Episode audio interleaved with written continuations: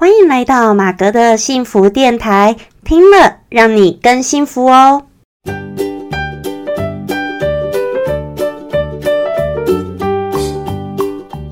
Hello， 大家好，我是陪你追梦的好妈吉，同时也是节目主持人 Margaret 马格。好，今天很高兴呢，来到我们马格的幸福电台的第二十二集咯。好。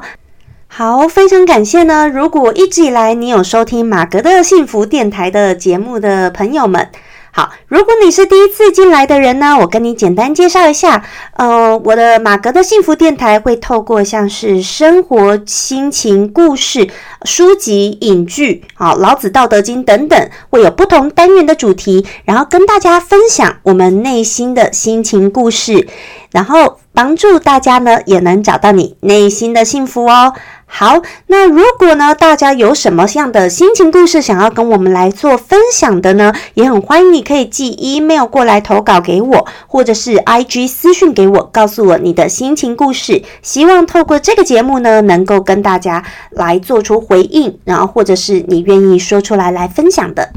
好，今天来到什么样的单元呢？今天是我们的影剧心情故事的单元。好，今天要来跟大家推荐或者是介绍一下哪一部影剧呢？就是叫做《大债时代》哦。好，那这部戏呢，总共目前只有六集哦，六集就已经播出完毕了。所以呢，如果你在 Netflix 上面是可以看得到的哦。好，所以呢，大家可以很快速的看一下这出剧。那因为今天呢，我也很怕说。呃，有些人可能还没看过，不想要太剧透的话呢，我今天只会针对几个大概的一个重点跟大家聊。那之后呢，我会在那个比较多人看过以后，可能下周呢之后，我再会做比较深入的一个聊这一出剧啊。好，那希望呢大家可以诶可以去看一下，因为才六集而已，短短哦。这是公共电视所播出的一个剧情。那如果你是身处在这个大债时代，好，就是如果你是时下已经出来社会有工作一阵子的人，好，你应该看这一出戏呢就会蛮有感觉的。好，但是如果你还完全没有出社会工作的话呢，呃，可能你还没有办法很感受到那么强烈这一出剧哦所带来的给你那种震撼。好，不过没关系，我还是很建议哦，不管是哪个年龄层，你都可以看一下。那也不要说因为太年轻的人呢看了这出戏觉得说天哪，这个社会时代怎么是这个样子呢，现实怎么这么残酷呢，然后就因此梦想破灭哦，也不用这样子，我们先打一点预防针，可是我们还是可以去追逐自己的梦想理想，可是不要说因为一些些的挫败哦，就让你好像无法再次的站起来。好，那我简单介绍一下这出剧的一个大概的剧情，好，但是不做太深入的一个剧透。剧情里呢，其实是讲有三位这个主角哦。那三位主角呢，其实一个叫做杨大器，好，一个叫周永勤，一个是阿良。他们三个人呢，其实在学生时代、高中时代哦，就是补习班认识很要好的朋友。好，那其实他们都是很好的学校哦，而且我觉得这个剧情编排非常的写实，故意给他们都是从很好的学校毕业，但是在一个社会现实的洗礼下面呢，他们后来所面对到的真实人生故事。好，那这个杨大器跟阿良呢，其实都是师大附中的，然后周永勤呢是景美女中的，好，所以都是很好的学校。那男主角呢是杨大器，杨大器呢他是一个非常聪明灵活、哦，然后呃，那他是做这个新创产业的人，那他以前呢其实也是做过业务哦，卖房子啊等等也都是做得很好的，而且甚至呢是有公司要高薪聘请他，一个月二十五万的薪水要 hire 他，他还拒绝哦，因为他有更大的一个梦跟理想，他就是要做这个 startup 的新创产业的一个产品。好，所以他也是很努力。好，那其实呢，当然在他过程当中是非常的一个挫折。那他也很会做这个表面功夫啊，然后讲话也是很会讲，讲得天花乱坠。但实际上呢，在他逐梦的同时，是非常非常的艰辛跟辛苦的。好，而且这个杨大器，我记得在他一开始的时候，他在做这个呃 presentation 的时候，还有自我介绍，他那个自我简介上面竟然是写说他是台大的理工科的一个硕士，好，所以代表他除了师大附中，他后来还是拿硕士的学位哦，还是台大的，好，理工科方面的哦，非常的厉害。所以他也是演出这个社会很写照的部分哦。好，那我们再讲到另外一个女主角，叫做周永琴。周永琴呢，她就属于这个按部就班，好，她是乖乖的。他的脑筋呢，没有像杨大器这么灵活，但是呢，他也不会这么的一直抱着一大堆的美梦。周永琴就是非常认真上班的一个上班族，在银行业，然后做这个呃讨债这个部门、追债部门的，好，在银行业工作，那也是做到了一个主管的一个职位哦，所以呢，也算是很不错了。但是他因为家里经济状况本身不是太好，所以他这么多年以来呢，他从十八岁演到他的主角，他现在是三十二岁，好，戏里的年纪是三十二岁，就演说他这么多年呢，都是平常白天上班很认真拼命的存钱，然后呃周周末啊的时候呢，常常他都还去送外送哦，好，为了要攒更多的钱，然后要让家里过好日子，要买房子，好。这个呢，就是另外一位女主角的故事。那另外这个阿良呢，这个部分呢，他其实在一开始的时候，他就跳楼自杀就过世了。那也是透过这个一开始一个阿良他的一个跳楼自杀过世呢，把这个杨大器跟周永琴其实十几年没再联络的朋友呢，又再串起来哦，让他们又再度的互相的呃，就是碰面，然后开始有了联系跟交集。那阿良为什么要自杀呢？其实他本来也是在上班工作不错的，那后来呢，因为自己出来这个开公司当老板，做电子业方面的，做设计晶片的，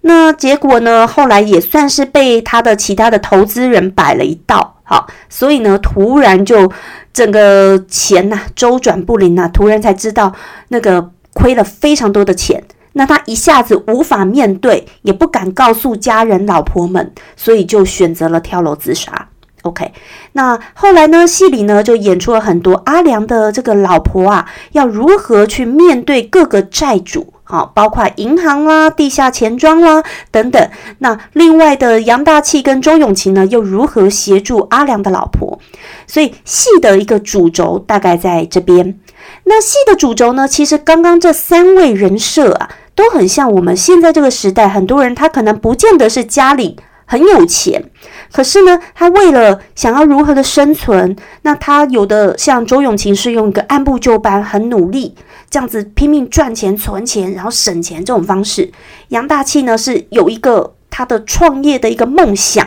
好，要如何的去实践，然后属于脑筋灵活的这一种人啊，其实也很有能力，但是在创业这个路途中就是很不容易很不容易，尤其做这个新创产业是非常非常辛苦的。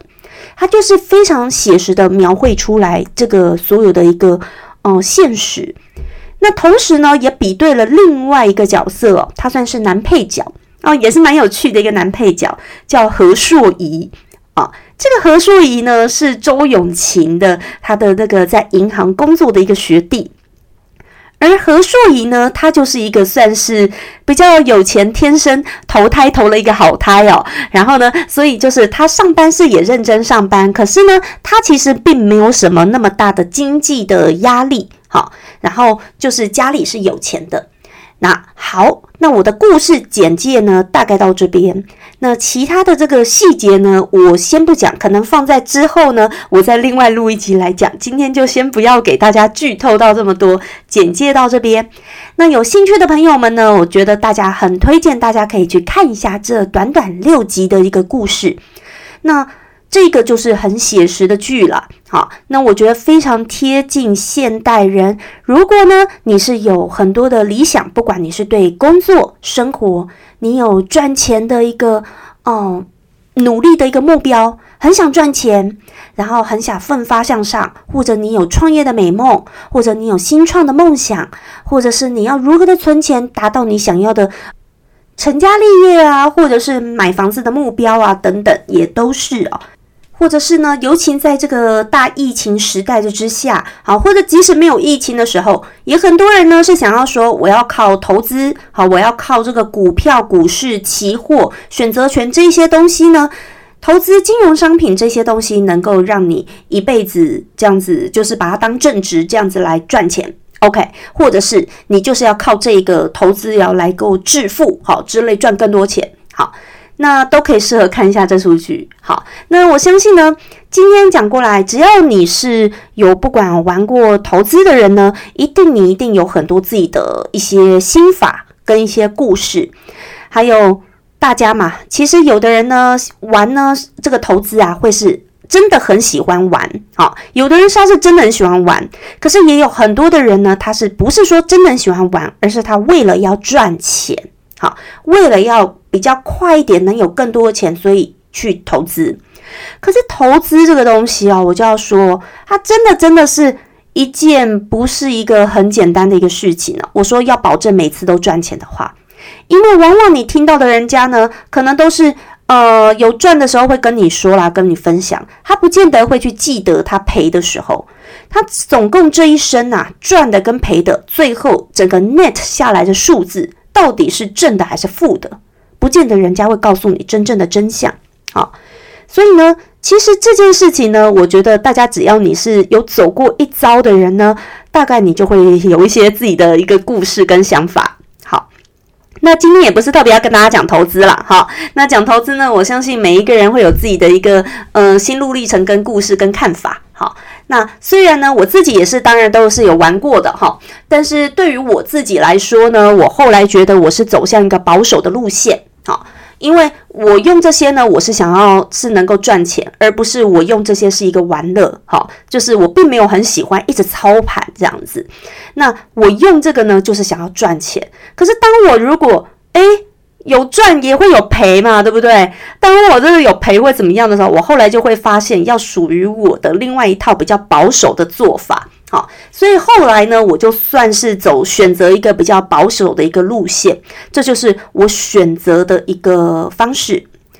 我记得啊，在我在以前念书的时候，念书的时候，因为我是商学院的嘛，我念会计系的。然后呢，会计系的时候呢，就其实就是会有在讲啊，尤其在学到这个投资学啊等等的东西呢，就会说，诶，你是属于风险追求者还是风险规避者？好，这个就会有这个风险追求者跟规避者的这个专业的一个名称哦，在形容。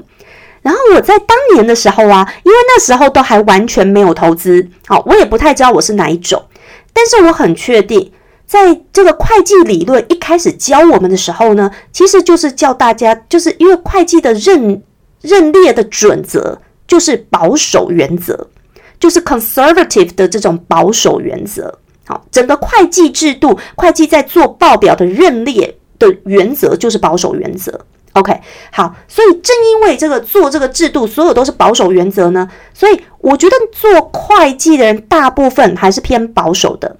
那哪些呢是心脏比较强大的呢？就是可能你本来就是学 finance 学那种财务金融方面的科系的人，大部分会是比较心脏比较强的，比较偏向风险追求者的。那我自己以我了解我自己后来的一个个性跟我在投资上走过的路呢，我就觉得我真的还是属于这个风险规避者的那一种人我的财务杠杆就是没有办法去放得很大，好，所以呢我可能也也没有办法就是承受这么大的一个大起大落，好，这是我我自己的一个选择。可是这是一个你财务杠杆放得越大，你可能就可能你可以就像赌一样嘛，你就可能会可以非常好，可是也可能会很差很差，好，就是会这样。那我就发现我是趋向于风险规避者的，但是我也没有说完全保守到哈，就是在投资上面也没有说保守到完全都什么都不行，也没有到这样啦，好，可是是偏向于保守一点的 OK。好，那这是跟大家在讲的。那讲这个有什么差异呢？其实在讲这个就会你在看这个大债时代啊，你就可以观察出来哪些人设、哦、是属于这个呃比较风险追求者的。像我刚刚说这个男主角杨大器啊，他就是一个比较风险追求者的人，因为他就是常常谈任何的一个生意都是非常大笔的钱这样子进来啊，然后要到这个天使投资人的钱啊，然后去这样子呃，就会可以有很大笔资金进来，可是也可能一夕之间就没有等等，好，这个就是比较呃心脏比较大颗的，比较风险追求者的。但是他如果哪天真的成功了，他真的就会一夕之间就会突然很有钱。好，那这个周永琪呢，他就属于就是当然就是非常的风险规避者，我觉得他应该比我还要风险规避者，呵呵，就是他真的真的就是把这个角色演得很省很省，然后很按部就班，好，然后乖乖上班族这样子。好，我也不完全是这样的，可是呢，我觉得他就是会演出每一种个性的人，他选择的一个人生。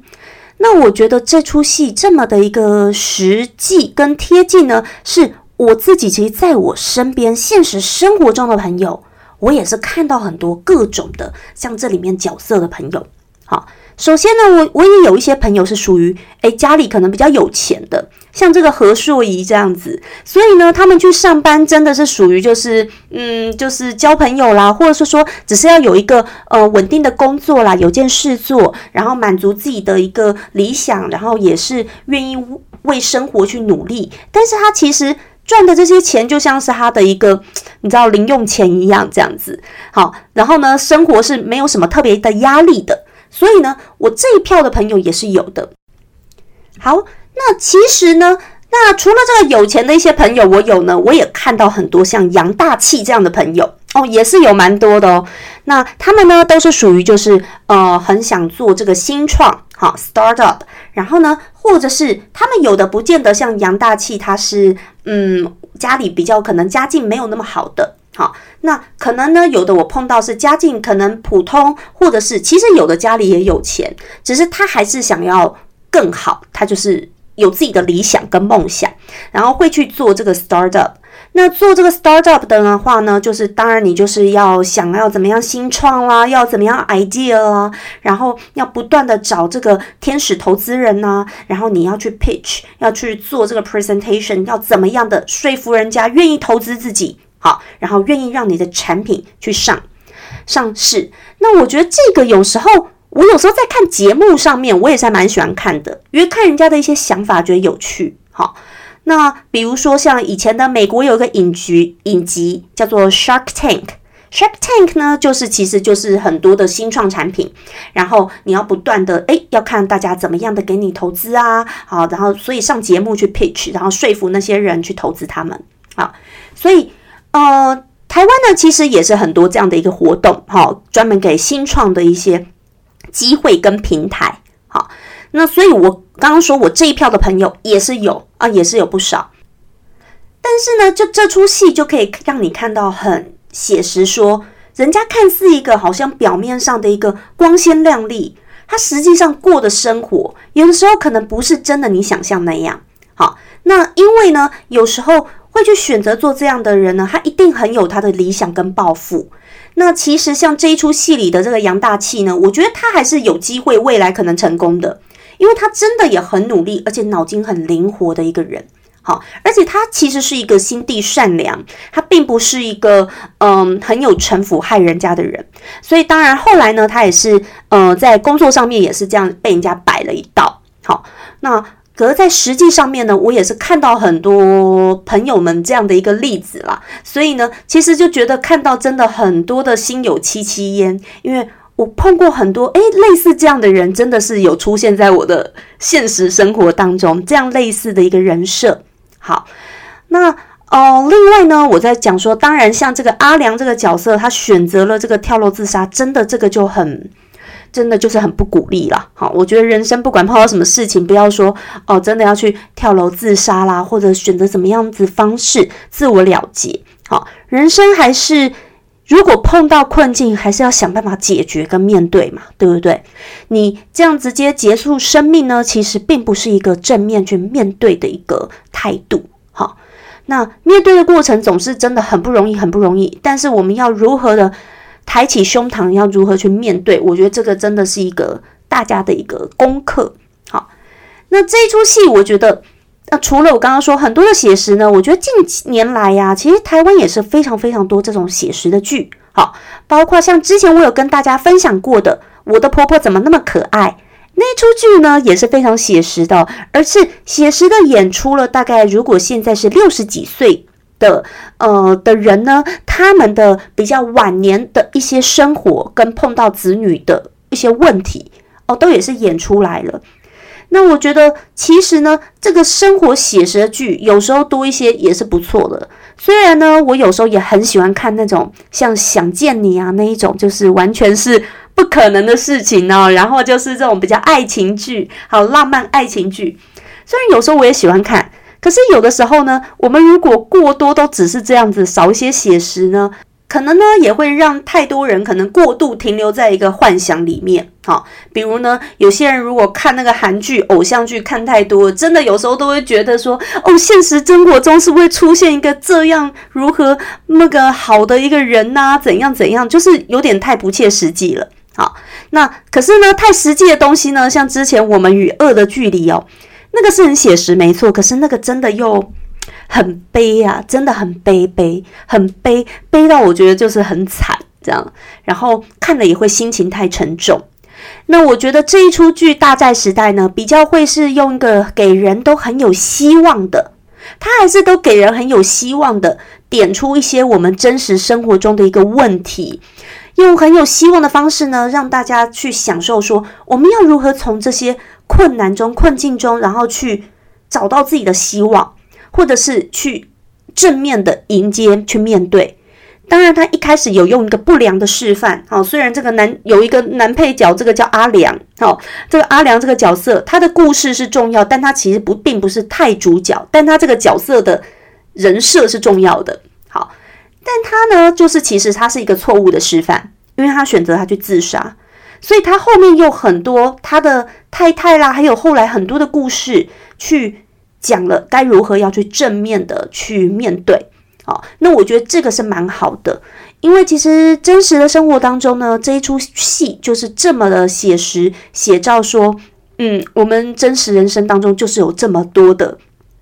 酸甜苦辣、点点滴滴，然后为了生计啊，为了钱啊，为了理想而去这样子烦恼。好，当然如果这出剧啦，如果你是属于就是完全没有什么烦恼，因为你呃都不需要有任何钱的烦恼的人呢，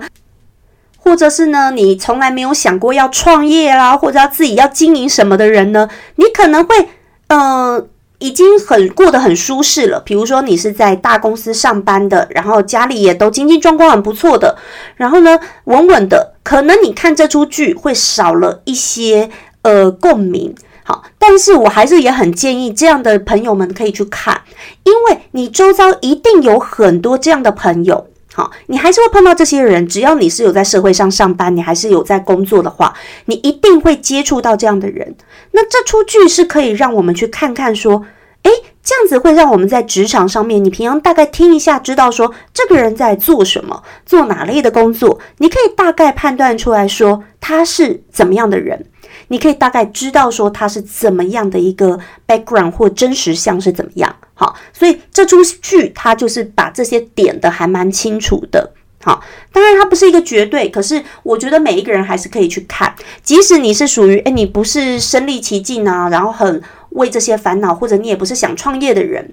那你也不是在玩投资理财的人，都没有啊，你就是稳稳上班，然后家里经济状况也不用你烦恼，可是呢你去看你才能够了解说，哦，现在其实社会上很多人他是这个样子的，或者你平常发现你平常朋友跟你讲什么，我跟你介绍一个什么新产品啊等等等等，你会更快的知道说他在做什么。对，所以呢其实我觉得这出剧是很写实写照，然后在这一方面呢真的是点得很出来。好，尤其像现在有非常多的团体啊，也都是帮助这些人，比如说新创的团体也是会有专门的平台，或者是甚至有一些组织团体，常常都是一些创业的人呢，他们会去参加，会希望说彼此大家有更多的合作的机会，或者有一个平台大家可以互相的协助。好，这个就是每一个人他们的一个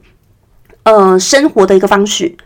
那有没有什么绝对的对错呢？我再再讲回来，今天主要讲主轴，我觉得没有什么所谓对错。我还是讲回来，每一个人呢，你是属于你是财务杠杆是要放到多大？好，你看他这一出剧名叫《大债时代》，为什么叫大债时代？就是像现在啊，我看到很多的人，如果诶看到他突然好像很有钱，或者是好像可以拿出很多钱。好，首先我可能会有三个面向去思考。第一个，诶，也许他真的赚到这么多钱哦。好，或者第二个，他家里可能很有钱，本来就有钱。第三个，可能他那些钱是贷款来的，好，借来的，好，这都有可能。那通常我也不知道是哪一种啦，只是这三种我通常都会觉得都是有可能的。那这个讲大债时代就是在讲，现在本来很多钱可能就是跟银行怎么样的借来啊，然后呢再去这个投资啊等等，再去做自己的规划。好，所以他说，哎，叫身处在一个大债时代。那身处在这个时代呢，回归到我今天我跟大家一开始分享的，你是属于这个风险追求者，还是风险规避者，还是你是偏向哪一个，比较中间一点。好，这个就是我们说你自己属于哪一种，你的财务的杠杆呢，到底要放得多大？好，当然，你财务杠杆放得越大，你有可能突然赚得越多，但你也可能突然亏得很多。这个就是看每一个人你的心脏的承受度。好，所以这个我觉得没有所谓的对错，但是自己要知道这个的风险值，不要说自己跌跤了哈，然后完全站不起来，然后没有办法面对，然后选择了自我了结，那真的真的就很不好的。好，而是自己要看自己是怎么样个性的人，那去选择一个最适合自己的路。好，我觉得早点自己认清这是还蛮重要的。比如说，就一定要早点自己认清自己是哪一种人，你的财务杠杆到底能放到多大。我相信在现在这个社会呢，其实你说要呃完全一个家庭什么完全都没有贷款，好，是不太可能的。好，当然看每个人，可是你说完全没有，我的贷款包括是房贷哦哦这种都算。好，所以呢呃，一般的家庭可能你买房子或自己买房子，通常也还是会贷款嘛，对不对？好，那有的人甚至还有贷到信贷，好，那就是个人选择。虽然像我觉得信贷它是一个，呃，我觉得这个利率真的太高了，好，信贷我可能不会做选择，但是我也有认识的人，他们平常会去做信贷，然后信贷出来拿那个钱又再去投资，好，那就是自己每一个人做选择，他的财务杠杆到可以放得多大，好。有的人只看到说，哦，我只要付这个利息就好。有人就会想说，哦，我要这个比较保守一点，我要这个头期款跟那个利息马上就要开始缴，宽限期不能搞，那个银行宽限期不要太久，因为我不要缴过高的利息。有的人是属于他认清自己是这样，所以我觉得早点我们大家自己认清自己是哪一种，诶，然后早点自我选择，这是一个还蛮重要的事情。好，那我今天呢跟大家分享这个呃影剧心情故事哦，大债时代呢就跟大家分享到这边。那我剧情大概是讨论到这边为止啦。那如果大家有兴趣的话呢，改天我可以再出一集讲更多这个剧情里面的东西。那很推荐呢大家可以去看这一出剧咯。好，那要是你喜欢今天的节目呢，别忘记帮我们留言一下哦，然后可以留言告诉我分享你的想法，也欢迎可以分享出去咯。那如果你对我的生活或其他方面文章有兴趣的话呢，可以去追踪我的 I G 或 F B 的粉专，那也欢迎呢可以去订阅我的 YouTube 频道。最后呢，套句这出剧里面的一个台词哦，他一直引用到《双城记》里面的一个台词，就说这是一个最好的时代，也是一个最坏的时代。好，那身处在一个这个大债的时代呢，希望你我大家都还是从我们的生活生命当中能够脚踏实地的去找寻到真正自己的定位，寻找到自己真正的幸福。好，我是 Margaret 马格，我们下次再见咯，拜拜。